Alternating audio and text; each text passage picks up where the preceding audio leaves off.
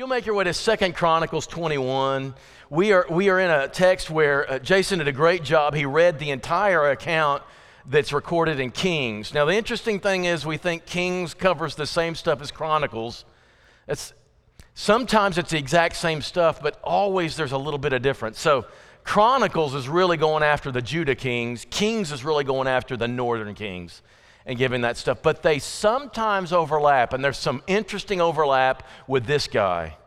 Now, we've been following the kings until we get to Elijah and Elisha, and then we lose sight of the kings because Elijah and Elisha are so very interesting.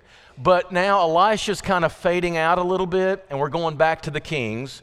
We're in Second Chronicles chapter 21. Um, you've heard this phrase. I know you've probably said it before. Uh, the Cubs, for instance, uh, whenever it's spring, they're all talking big, but when they actually take the field, things go south. You ever heard that phrase before? Uh, in other words, it makes a turn for the worse, right? It sounds negative. No one really knows where that phrase or that idiom comes from. I think people think maybe the Civil War, that after they not only did the South lose the war, but they went into a great poverty after that. Uh, others will say, uh, no, it has to do with the economy, that they, when they chart the economy going up or down, when it goes down, it looks like it's going in a southerly direction. Others will say it's from the Indians who, when they say you're going to die, you're going south. I don't know where it comes from, but you know what you're saying, right? Things go sour, and you say, well, things went south in a hurry. Well, tonight we're going to be looking at that kind of concept, but it's just the opposite. The south starts going north. Now, you know, right? God split the north and the south. You got 10 tribes that stayed that went north and they are in revolt against the south. And they don't god's promise through david is with the southern tribes. But this whole splitting thing really was god's idea and it happened. And they were to stay kind of like this way right? The northern tribes didn't have a single good king. But boy when ahab took the throne it went south in a hurry in the north right? That's what we'd say. Things never did ever get back right so the north was never in good shape. And pretty soon, Jeremiah says that God divorces the northern tribes and they just kind of get lost. It's a sad story. Down south, they have the promise of God given to David that David's people would always be on the throne and it would eventually lead to Jesus. So the south has a special protection from God in his promise but they have an expectation from God. God can still punish them, God can still reprimand and chastise them, and He will. He says, Your, your, your children will be on the throne, but they've still got to follow the law of God. That's the South. We are talking about, the Chronicles is talking about the South, and that's where tonight we're talking about the South starts looking very northern. They're going to look south. They're going to look north. They're going to, they're going to aspire to be like this kingdom part that's so bad. Why do we always seem to look at bad people as if we're jealous? Oh, the world's having all the fun, and we're trying to tell our young people, listen, I know what it looks like, and we're trying to tell them, no, no, the world's not having all the fun, it just looks like it. And that's what happens. It just seems like when you're trying to live a righteous life, you're always looking over there thinking, boy, I wish I could get away with some of that stuff. And that's what the southern tribes start doing. Jehoshaphat. Jehoshaphat is king in the south, a very, very good king. I mean, he, he wanted to do what God wanted, but here's the thing he wanted to do too. He wanted to get back with the northern tribes. He wanted to forge this unity back to the way it was. And so he would ally with the northern tribes sometimes, and somehow he was able to pretty much keep his devotion to God while also trying to ally with people who weren't. He could do that. And there are some people like this. I can interact with unrighteous, unholy people, I, and we should. We in the church, we're trying to do that. We're trying to be salt of the earth and light of the world. But aren't we afraid sometimes that when we do that, we'll lose our saltiness? Aren't we a little bit afraid that if we do that too much, we'll actually end up becoming like them? We've got to keep a monitor on ourselves to make sure that we're being salt and not losing our saltiness. Well, uh, that's what happens with Jehoshaphat's children. We're going to see that they're trying to go north here. And what you see in Second Chronicles chapter 21, Jehoshaphat slept with his fathers. He was buried with his fathers in the city of David. Jehoram, his son, reigned in his place.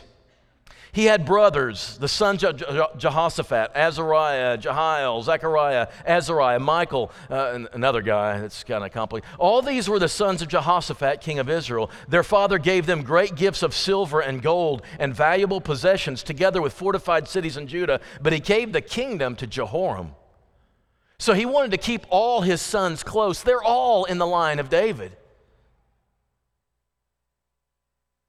But he gave the kingdom to Jehoram the firstborn. And when Jehoram, verse 4, had ascended the throne of his father and it was established, he killed all his brothers with a sword and also some of the princes of Israel. He killed them all. Why? Because that was assurance. No one would rise up against him. Instead of being encouraged by the fact that there's other offspring of David, he wanted to kill them all to remove all the threats. It's strange. Jehoram was 32 years old when he became king, and he reigned for eight years in Jerusalem. So the first thing he did is kill all his brothers. But what I want you to notice, one of the ways you see the South going north is by the way they name their children. Look at this. Ahab, you know he's bad, right? He's a northern king. He's terrible. It goes terrible and terrible and terrible after that. His son Ahaziah, and then his son Jehoram. A lot of your versions will say Joram because no, really, the names are exactly the same. In the south, you have Jehoshaphat. He names his, his son Jehoram, same name that Ahab did. The names are all the same. And then he had an Ahaziah, which was another northern they start naming their kids after the northern tribes they kind of and then and then here's the thing you know who jehoram marries we're going to talk about this in a minute he marries athaliah which is ahab's daughter and, Ahab, Ahaz, and, and Athaliah then becomes the only queen ever to rule over God's people. And so what happens is Ahab, while he's in the north, is starting to ilf- infiltrate the south. They're naming their kids after this. Now, if, if you are a school teacher, you know how difficult this is you work with a bunch of kids, and quite honestly, there's a bunch of brats that come through your classroom. Is that true? Anybody, anybody have some nightmares that you've had? Any therapy you've had to go with the name of a kid? And here's what happens you teach enough years, it's the best birth control there is, right?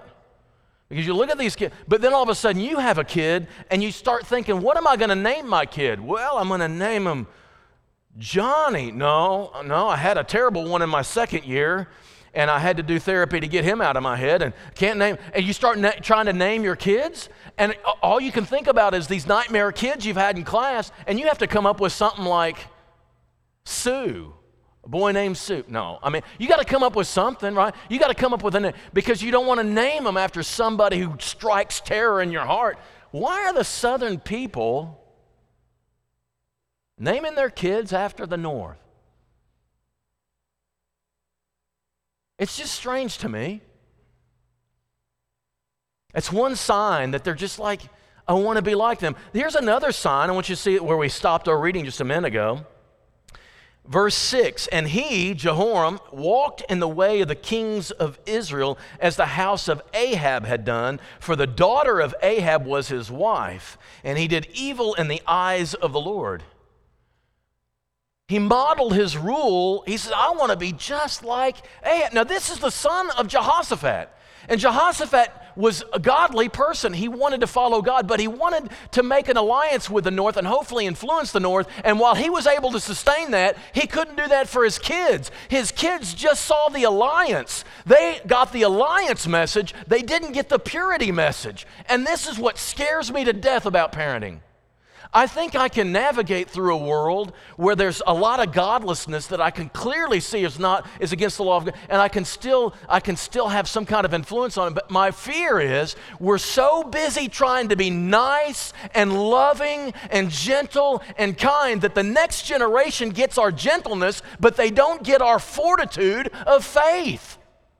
This is the scariest part we do need to live in a way of respect and love with a world that doesn't believe like us.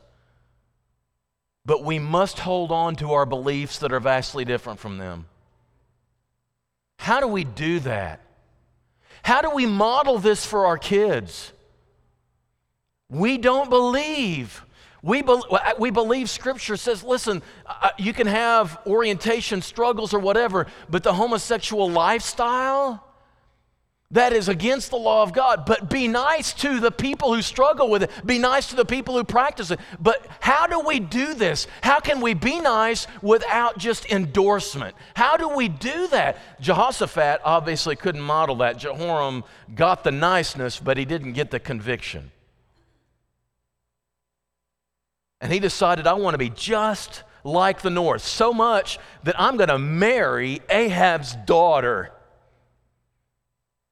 Now, if there's a flashing red sign of danger, it's when you're dating somebody and you find out their dad is a total rascal. And she doesn't fall far from the tree, and yet you want to be so much like Ahab, you're willing to marry into the family. That's crazy. That's what he aspired to be like. Crazy, crazy, crazy. You can't marry a witch and hope to be a saint. You just can't do it. Uh, you may have heard this joke before, and it is a joke.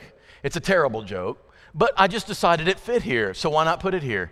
I, the, the, the joke is that there was this terrible, terrible, awful family of people, and one of the brothers died. And the other brother, who was just as terrible as he was, comes up to the preacher and says, I'll, I'll give you $500 to do his funeral. If you can say that he was a saint, if you'll say he was a saint, I'll give you $500.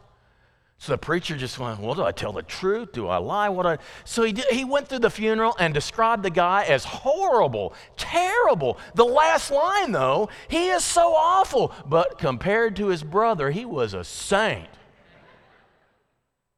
That's how you do it. You can't marry a, Ahab's daughter up to here in Baal and think that you're going to be godly. God protected Jehoram, though. I want you to look at the next verse, which is one of those wonderful verses of Scripture, verse 7 of Second Chronicles 21. Yet the Lord was not willing to destroy the house of David because of the covenant he had made with David, and since he had promised to give a lamp to him and to his sons forever. God was going to protect him, going to punish him, You'll see him punished because he takes two of their nations away. The Edomites and the Libnah people, they were all kind of f- sourcing, funding Israel's stuff, but they revolted and they couldn't do anything about it. They lost some stuff, but God says, I'm going to keep my promise to your great great grandfather. And one of the things I love about the Christian life, listen, you're going to be full of flaws. You're going to have days you're terrible. You're going to have days where if every day was like this one, you'd wonder if God could love you or not. You're going to have bad days. I'm going to tell you this God's going to keep his promise because of his son Jesus and what you believe about him. That's a wonderful thing. That's the thing that keeps us going. But it should inspire you to aspire to be even greater people.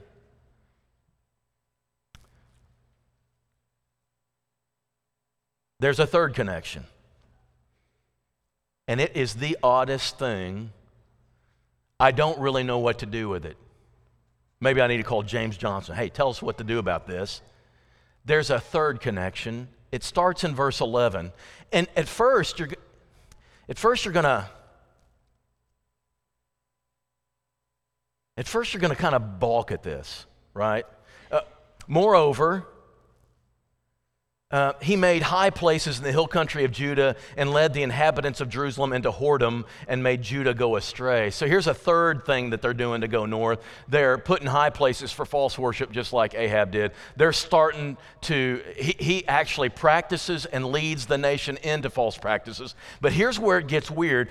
And a letter came to him from Elijah the prophet. Is Elijah a king's figure or a chronicles figure? He's a king's figure. He never goes to the south. Elijah and Elisha are pure, they're pure northern people. They don't go to the, this is the only time his name appears in the books of Chronicles. What's he doing here? And by the way, he's dead. Not dead, he's gone. Whirlwind. But now a letter appears. What kind of mail service do you think that is?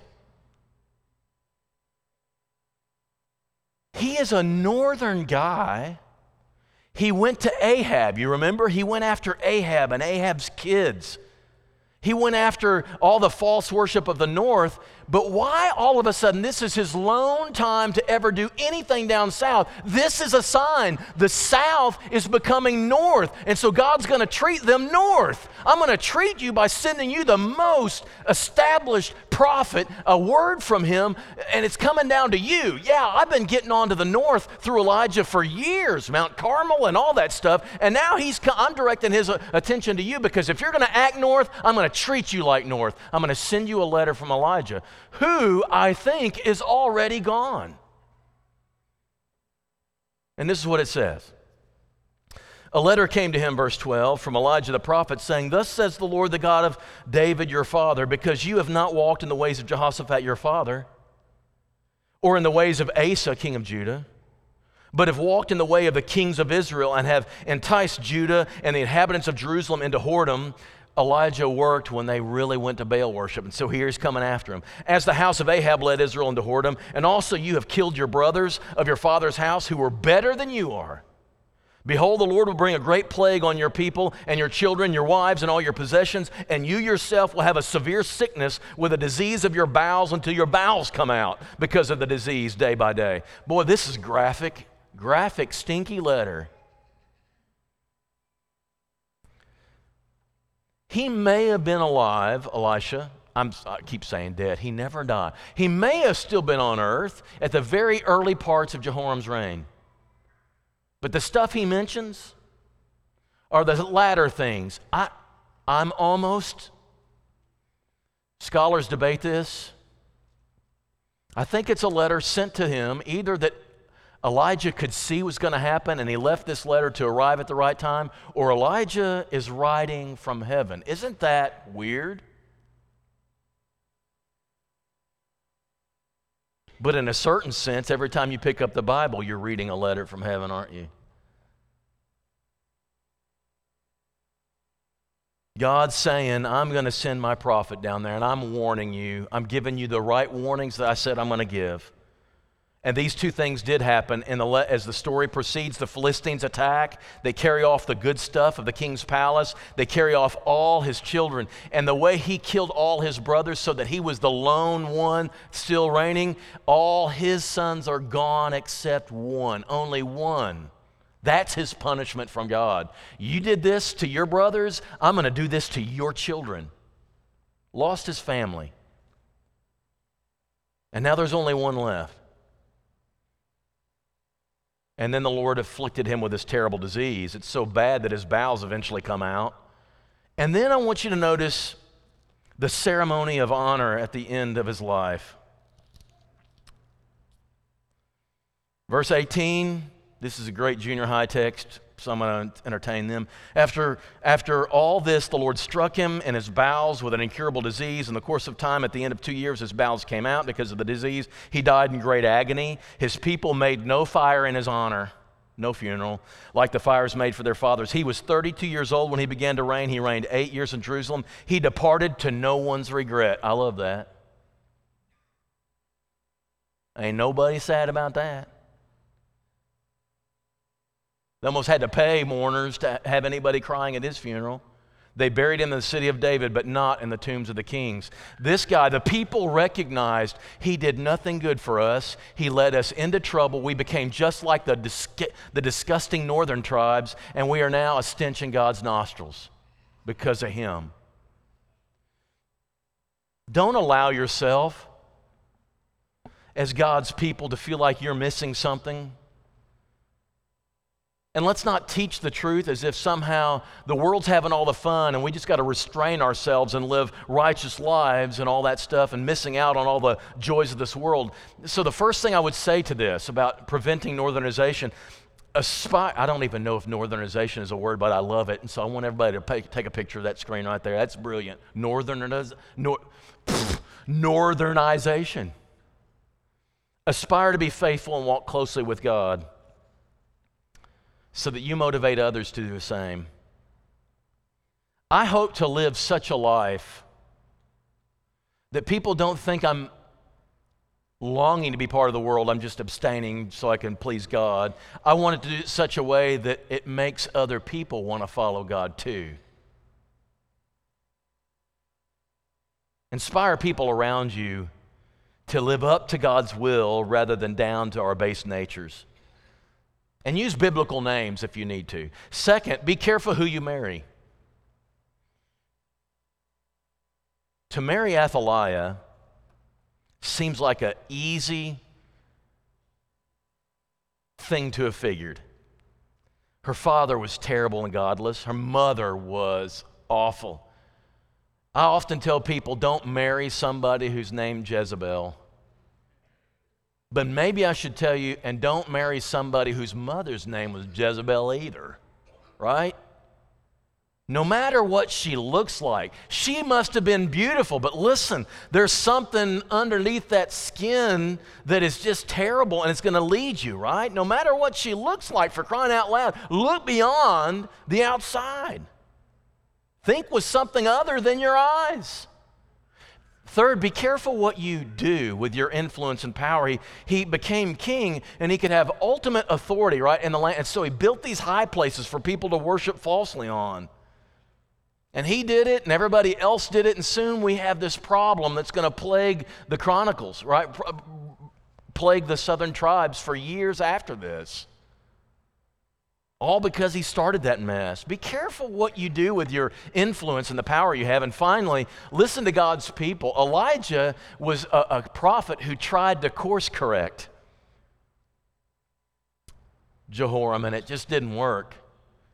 God's going to send people into your life. That's the kind of God we serve. He's going to surround you with people who are going to try to tell you and help you to live a righteous life. But listen, if you if you refuse to ever listen to the words of righteous people you surround yourself with, it's a sign, it's a indication to you. It should be it should be something that you realize is rebellion. Make sure you have some people around you who'll tell you the truth. And when they do, listen to them. That's the means of going south, I mean north, spiritually, a direction you don't want to go. And yet, the lesson of value, again, I'll remind you, just like it said a couple times as you read this, what separates us from ultimate judgment and shame is that we are in Christ. And when God looks at us, He sees Jesus. And that goes a long way to cover what we know are our blemishes that every one of us still maintains as we live our lives in this earth. Even our best efforts are not worthy enough to justify a good standing with God, either getting one or keeping one. And so we have this promise, this gift of Jesus. And because of that, we are in Christ. And we have assurance and confidence. Not an excuse to be spiritually lazy.